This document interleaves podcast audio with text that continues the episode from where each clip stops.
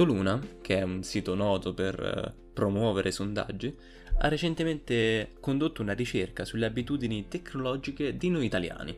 Che cosa ne è venuto fuori? Beh, cose scontatissime, tipo che lo smartphone è la cosa più utilizzata durante la giornata in generale, però anche cose abbastanza che quantomeno io non mi aspettavo. Per esempio, la radio è ascoltata maggiormente durante i viaggi.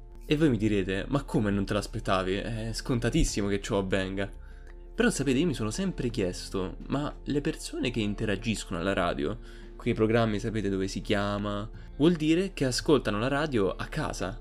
Ma questa allora è una grande minoranza, a meno che non si tratti della mattina. Però, come ben sappiamo, accade durante tutto l'arco della giornata.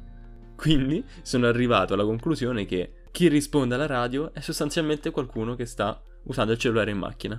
Ebbene sì, ragazzi, mi dispiace di informarmi di questa brutta notizia. Un'altra cosa, secondo me, non scontata, è il fatto che Amazon Prime sia leggermente più usato di Netflix. Effettivamente con un abbonamento ad Amazon Prime ci si può fare di tutto, a partire dalle consegne più veloci, ma anche ad abbonamenti per supportare il, un proprio creator su Twitch, a per l'appunto eh, vedere video gratis, serie tv gratis. Cioè, gratis no perché paghi un abbonamento, però ci siamo capiti.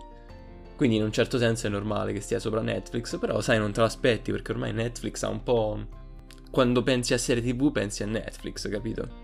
Ed è proprio questo che volevano, ovviamente. E ben due italiani su tre guardano questi contenuti on demand sul tablet.